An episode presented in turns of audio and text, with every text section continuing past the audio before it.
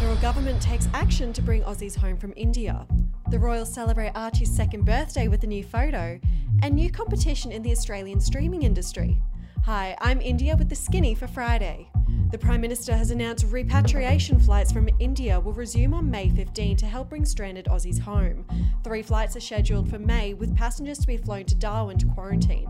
900 people are listed as vulnerable. Uh, there will be no change to the biosecurity orders that we have put in place, uh, which were put in place to run till the 15th of May. That biosecurity order is working as exactly it, as it was intended to, and that will remain in place with no change until the 15th of May. The government has made no decision yet on the, uh, the, the restarting of normal commercial flights from India. We will take further advice on that next week. I will consult with the Premiers and Chief Ministers today as part of that National Cabinet meeting. People who visited Sydney exposure sites are now blocked from entering South Australia and are being forced into 14 day quarantine upon entry into Queensland.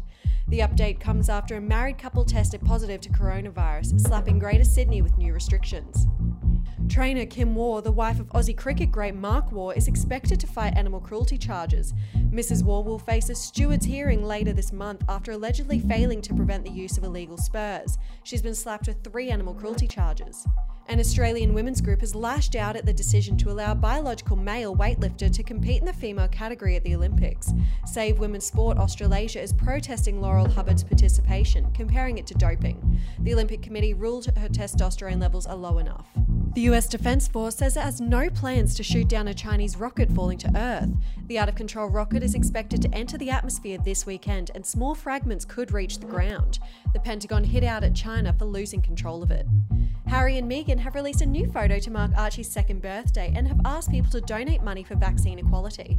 The photo and message was posted on their Archewell charity page.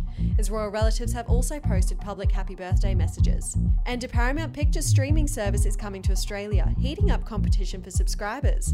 Customers will be given a choice of over 20,000 episodes and movies, including The Godfather, Shrek, and Transformers. Paramount Plus will launch on August 11. For more news, visit network11.tv. Day.